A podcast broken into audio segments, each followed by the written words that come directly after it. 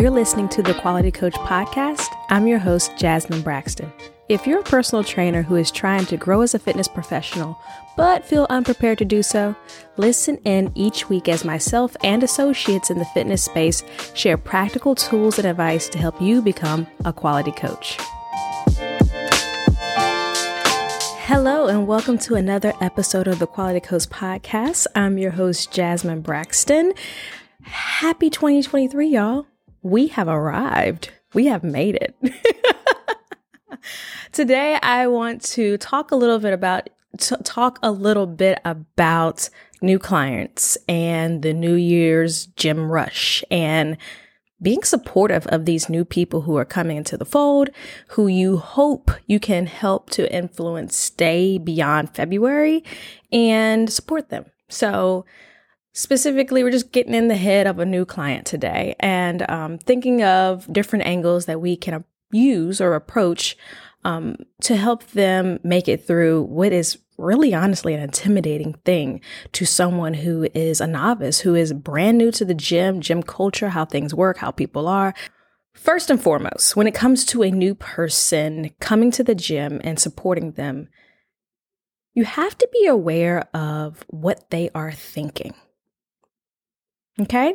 Usually, someone who is new at the gym, they're they're feeling a little insecure, you know, out of place because this is uncharted territory and on their own they may not have a very clear idea of what to do when they're at the gym. Or maybe, you know, outside in the parking lot in the car, they had an idea what they were supposed to do, but it all just went to the wind once they stepped into this buzzing gym. Even if it's 6 a.m. Well, 6 a.m. is actually pretty crowded, but you get what I'm saying. Sometimes it's just the shock of a new place makes it hard to approach, you know? So, the first way you can be supportive of a person who is just coming to the gym is get them started with a plan. Okay, give them a plan with direction so that they know what to do. In any endeavor that I've ever experienced, the more prepared I felt going into the new thing, the less intimidating the thing felt. Like, y'all should have seen me the first time I recorded a podcast. It literally took me two hours to record what was less than a 20 minute podcast. Like, nobody could see my face. Nobody. I was reading verbatim off my notes. I was so nervous. And it was hard, but me having a plan, me having notes, an outline, it helped me get through the thing. It helped me feel feel less intimidated about the process or how it all was supposed to go because I had a guide. So apply that same concept to someone who is new at the gym. Do not piecemeal them their workouts. Give them some heads up with a week of workouts at the very least because then they know, okay, um, when I come here, this is what I have to accomplish. This is my week. This, it just, the more they can understand about what's happening, the better. When they see, oh, she only has me doing, you know, three or four movements. She walked through this stuff with me in our assessment. I know what this is. I can do this. And, you know, a lot of times you all are going to be there with them on their first few sessions, and that helps a lot as well. But help them know that you created a plan for them, ease their fears, their worries, help them relieve the doubts. That is a good first place to start supporting a new person at the gym.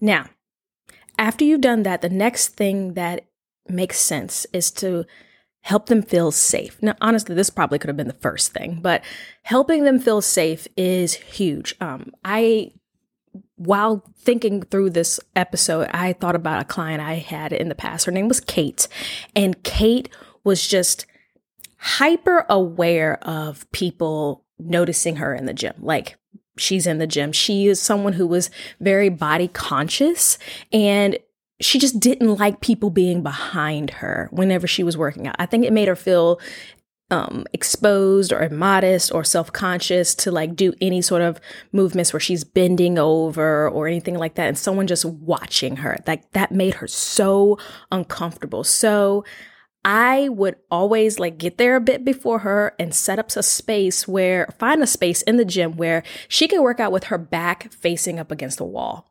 Like I would pick a corner or something that had a wall no mirrors, no window, like so that she can feel like there's nobody that can walk behind her, stand behind her, be behind her.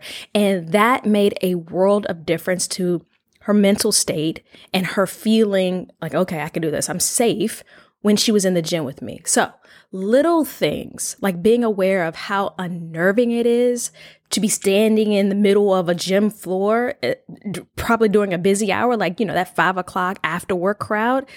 Being aware of that is huge and it goes a long way in helping that client trust you and feel more safe in a gym. So if you have to go find a corner they can back themselves into or a private area in the gym where people don't frequent a mirrorless space or a mirrored space where they only can see themselves, go for it. Think about it as a place for them to hide until they feel more at ease with coming out into the open that concept alone, coming out into the open, it, it goes, it has volumes of depth in it because thinking about trying something new, it is like walking out into the light and letting everybody see you. So have mercy on them, be gracious because it is difficult to do that in anything we try to do stepping out and starting and being seen, it is difficult. So give them the benefit of the doubt, help them out in that regard.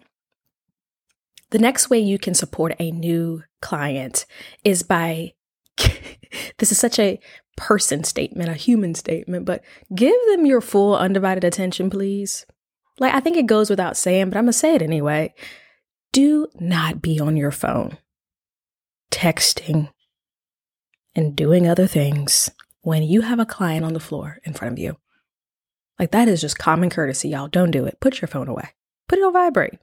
Don't pay attention to it unless it is an emergency. Like your mama's calling. Okay. Also, when they are talking to you or when they're working out, eyes on them.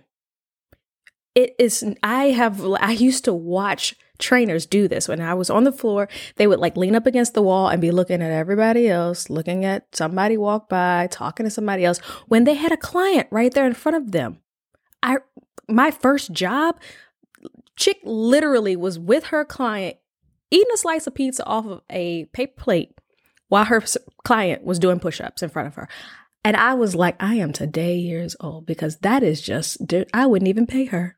That is disrespectful. Like, don't be that trainer.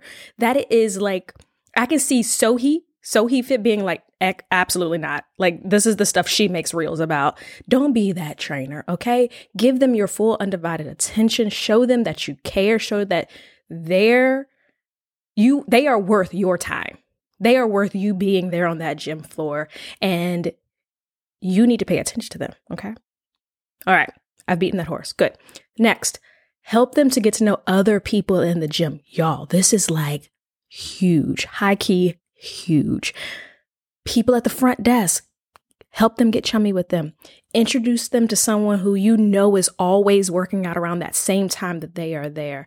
Introduce them to some of your other clients if they are roaming around and you see them. The more hooks and connections a person has in a new environment, the less scary that place feels. All right. It is even for a person who's introverted and does not want to be talking to everybody, like people drain them, it's still helpful for them to know other people. Okay? It just really it makes it easier for them to show up. Because this is what I've learned about introverts. They like people. They just are drained by being around people for extended period of times, which is opposite of me, an extrovert who is like the energizer bunny the longer I'm around other people. So keep that in mind. Help them get connected with other people in the gym. Help them find community with others in the gym, and it will help them feel more supported while they are there. Another way you can approach this is, you know, if, you can offer semi private training because that's going to help your bottom line too, you know. But offering semi private options where, you know, you have two or three people in a session at a time, that will help them to feel like there's not just all eyes on me because sometimes that is overwhelming for someone new. Like, oh my God, this trainer is going to be watching me and talking to me for the next 45 minutes. Oh, wow. Like some of them may not want that. Sometimes they want to be able to hide in the group by not having to always be the first to give an answer or something of that nature. So keep that in mind. Help your client get to know people, give them options where they don't have to feel like it's just all about them because some of them don't want that. Okay, so that's all I have for this one. Thank you for listening And Again, welcome to this year. We are on, it is on and popping, and it's going to be great for us. So, for more information about the Quality Coach podcast or Coach Unlocked, our community for online personal trainers, visit jasminebraxton.co and I'll catch you in the next one.